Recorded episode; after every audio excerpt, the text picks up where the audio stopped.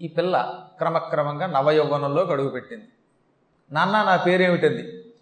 నీవు రేవతివమ్మ అన్నాడా ఆ రేవతీదేవి చారుతను ప్రభ రేవతి నామంబునా వెల్లదికి నిడి ఆత్మాశ్రమోద్భూతయగుట చేసి. తల్లి అనుకోకుండా అయోనిజవై నువ్వు కొండ మీద పుట్టావు. పూర్తిగా వివరం చెప్పలేదు ఆయన. ఏ తల్లి గర్భంలో ప్రవేశించి పుట్టలేదు. ఇక్కడున్న కొండ మీద నీకుగా నీవు పుట్టావు నీకు రేవతి అని పేరు పెట్టాను నా కూతుర్లో పెంచుకుంటున్నాను.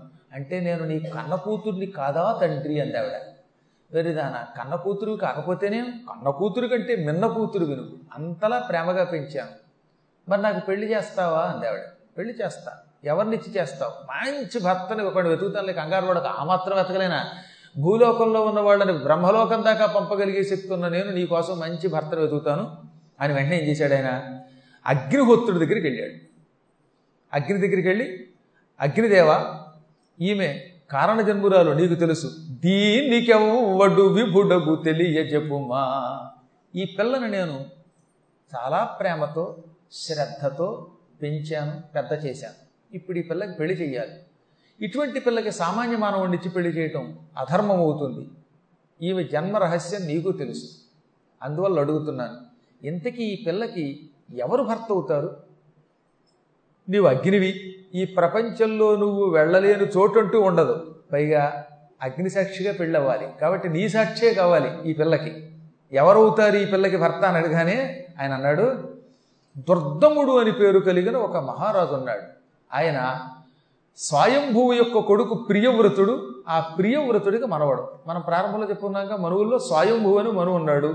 ఆయనకి ప్రియవ్రతుడు ఉత్తానపాదుడు ఇద్దరు కొడుకులు. ప్రియవ్రతుడికి ఇద్దరు కొడుకులు ఉత్తానపాదుడికి ఇద్దరు కొడుకులు. ఉత్తానపాదుడి కొడుకుల్లో ఒకడు ఉత్తముడు ఒకడేమో ధ్రువుడు. ప్రియవ్రతుడి ఇద్దరు కొడుకుల్లో ఒక కొడుక్కి మళ్ళీ దమితారాతి అని పేరు వచ్చింది. అతనికి కాళింది అనేటటువంటి భార్య. ఈ ఇద్దరికి దుర్దముడని ఒక కుమారుడు పుట్టాడు. ఆ దుర్దముడు ప్రస్తుతం భూమండలాన్ని పరిపాలన చేస్తున్నాడు. ఆ దుర్దముడు ఈ పిల్లకి పెళ్ళవుతాడు. కానీ ఒకటి గుర్తుపెట్టుకో. అతడు నీకు అల్లుడు అవ్వాలంటే అతని నోటి నుంచి నీ కూతుర్ని ప్రియా అని పిలవాలి. నీ కూతుర్ని నువ్వు కన్న కూతురి కంటే ఎక్కువగా పెంచుతున్నావు. ఆమెను గుడిసెలోనే అట్టే పెట్టు. ఆమె గుడిసెలో ఉండగా ఎవడు వచ్చి ప్రియా అని ఆవిడ్ని సంబోధిస్తాడో వాడే దుర్దమ ప్రజాపతి. అతడే నీ అల్లుడు ఈ పిల్లకి భర్త. కాబట్టి నువ్వేం వెతకద్దు. దుర్దముడు ఎక్కడున్నాడు దుర్దముడు ఎక్కడున్నాడు అని నువ్వేం పేపర్ ప్రకటనలు ఇవ్వక్కర్లేదు. ఏ ఛానల్లోనూ నువ్వు ప్రచారం చేసుకోక్కర్లేదు. సమయం వస్తే దుర్దముడే ఈ అమ్మాయిని వెతుక్కుంటూ వస్తాడు. నీ కూతుర్ని ప్రియాని పిలిచిన వాడే నీ అల్లుడని గ్రహించు అన అనగానే అమ్మయ్య కూతురి కోసం అల్లుడిని వెతకవలసిన అవసరం కొంత తప్పించావు. లేకపోతే ఇప్పుడు ఆ దుర్దముడు ఎక్కడున్నాడో వెతకడం అది పెద్ద పని కదా. ఆడపిల్లల్ని కనడం ఒక ఎత్తు పెంచడం ఒక ఎత్తు ఆ అమ్మాయికి మంచి సంబంధం చూడడం మరో ఎత్తు కదటండి బాబు. దౌర్భాగ్యుడు ఎవడొస్తాడో ఏమిటోనని భయమే కదా ఆడపిల్లని కన్న తండ్రి కొన్న బాధ అంతా ఇంత కాదు. మగపిల్లల్ని కన్నవాళ్ళకి ఒక బాధ ఆడపిల్లల్ని కన్నవాళ్ళకి ఒక బాధ. మొత్తం మీద పిల్లల్ని కన్నవాళ్ళకి ఎప్పుడు ఏదో బాధ ఉంటూనే ఉంటుంది. మరి ఇదేం గొడవ? పిల్లలు లేకపోతే వాడికి ఇంకో బాధ. నాకు పిల్లలు లేరు నాకు పిల్లలు లేరు. ఉన్నవాడు లేడు నేడుస్తాడు లేనివాడు లేడు నేడుస్తాడు. మొత్తం మీద ఈ భూమి మీద పుట్టిన తర్వాత ఏడవని వాడు ఎవడన్నా ఉన్నాడంటే నీ ఇలాంటి పుణ్యాత్ములు. నా అలాంటి మహాత్ముడు. తక్కిన వాడంతా ఏదో వాడు ఏడుస్తూనే ఉంటారు కాబట్టి చెప్పొచ్చేది ఏంటంటే పాప ఈయనకి లోపల ఈ కూతురికి ఎవరు దొరుకుతారా అనుకున్నాడు. అగ్నిహోత్రుడు దేవలో మంచివాడు దొరుకుతాడు అనిపించింది కదా. అందుకని కిక్కురు మనకుండా కూర్చున్నాడు. ఇలా కొంతకాలం గడిచింది. ఒకనాడు వేటకని బయలుదేరిన దుర్దమ ప్రజాపతి మహావీరుడు స్వయంభూ మనువు యొక్క మునిమనువుడు వేటకని వెడుతూ వెడుతూ ఈ అడవికి వచ్చాట. వేటకి వెళ్ళేవాడికి కాసేపు తిరగ్గా తిరగ్గా దాహం వేసింది. జంతువుల్ని వేటాడడం గుర్రం మీద అటు ఇటు తిరగడంతో అలిసిపోయాడు. అలిసిపోయి నేనికి దాహం వేసింది. మంచినీళ్ళ కోసం తెగ వెతికాడు. ఆ చుట్టుపక్కల ఎక్కడ మాట వరసకు కూడా ఒక్క సరస్సు కాని చెరువు కాని నది కాని నుయ్యి కాని ఆరికి నీటి గుంట కూడా కనిపించలేదు. ఓ నల్ల చెరువు అయినా కనపడితే పోయి ఏదో రకంగా నీళ్ళు అడగట్టుకు తగ్గేవాడు నల్ల చెరువు లేదు తెల్ల చెరువు లేదు మా ఐదారు కూడా దాంతో తెల్లబోయి అటు ఇటు తిరిగట్టారు ఆయన అదృష్టవశాత్తు రైవతక పర్వతం ప్రాంగణంలో ఒకనొక ఆశ్రమం కనబడింది. ఆశ్రమం దగ్గరకు వచ్చాడు. ఆ సమయానికి మునీశ్వరుడు ఆశ్రమం పక్కనున్న యజ్ఞశాలలో ఉండి అగ్నిహోత్రుడికి ఆహుతులు ఇస్తున్నాడు యజ్ఞం చేస్తున్నాడు. కాబట్టి ఆశ్రమం దగ్గరికి రాగానే లోపలికి తొంగి చూశాడు. అక్కడ ముని కనబడలేదు. ఆయన వెనకాతలో ఉన్న అగ్నిశాలలో ఉన్నాడుగా. అందుకే నేను మళ్ళీ లోపలికి చూశాడు.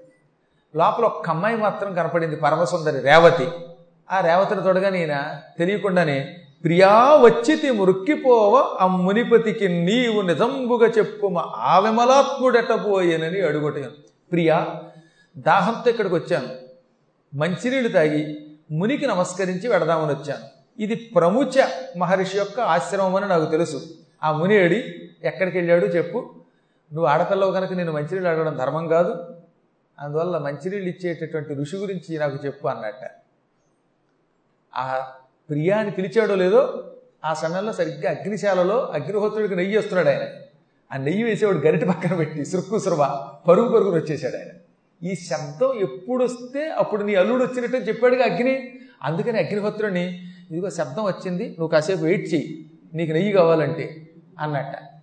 నీ అల్లుడు వస్తాడని చెప్పినందుకు నన్ను ఫస్ట్ పెడతావటో అన్నాడు ఆయన. ఆగవయ్య అల్లుడు కంటే నువ్వు గిల్లుడు ఎక్కువ ఏంటి? కూర్చో అని ఆయన కూర్చోబెట్టి ఏది? అగ్నిహోత్రుడు కూడా కాసేపు ఆగమని ఈయన పరుగు పరుగురు వచ్చాడు. ఆ వచ్చి ఏమన్నట్ట మహారాజా ఇందాక ఏమన్నావు? అన్నాడు. అప్పుడు వెలిగిందండో ఈయనకి. నిజమే మహర్షి ఇప్పుడు ఇందాక ఏమన్నావు? అని నీవు అడిగినప్పుడు నేను ఏమన్నానో గుర్తుకొస్తోంది. కానీ నేను దుర్బుద్ధితో ఆ మాట అనలేదు. నేను దుష్టుణ్ణి కాదు. పొరపాటును కూడా పరస్త్రీలను అవమానించేవాడిని కాదు. అందులో పెళ్ళి కాని యువతీమణుల్ని పీడించే కొంటివాడిని అసలు కాదు. మరి అదేంటో నా కర్మయోగం వల్ల హఠాత్తుగా నోటిబడి ఆ మాట వచ్చింది. ఇంతవరకు ఇన్నేళ్ళు నేనెప్పుడూ పరస్త్రీలని చాలా జాగ్రత్తగా వినయంగా సంబోధించాను గౌరవించాను. అందులో ఋషికన్య ఆవిడ నేను క్షత్రియుణ్ణి ఆవిడ మునికన్య. మునికన్యని ప్రియ అన్నాను.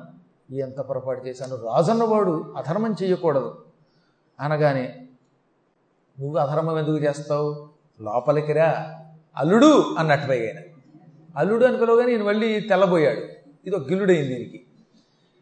మళ్ళీ పిలవండి మహాత్మా అన్నాడు. అల్లుడు అంటున్నానయ్యా అన్నట్ట. నేను అల్లుడు ఏంటండి? మీరు చూస్తే బ్రహ్మఋషులు. నేను చూస్తే మహారాజుని. అనగా ఆ తర్వాత చెబుతాను. ముందు లోపలికి రాని పిలిచి ఆసనమిచ్చి ఇచ్చి కూర్చోబెట్టి అతనికి అర్ఘ్యపాద్యాలు ఇచ్చి ఇప్పుడు చెబుతున్నావు నువ్వు కావాలని నా కూతుర్ని ప్రియా అని పిలవలేదు. ఇది భగవత్ సంకల్పం. అనగానే నాకు ఇప్పటికీ అనుమానం అండి?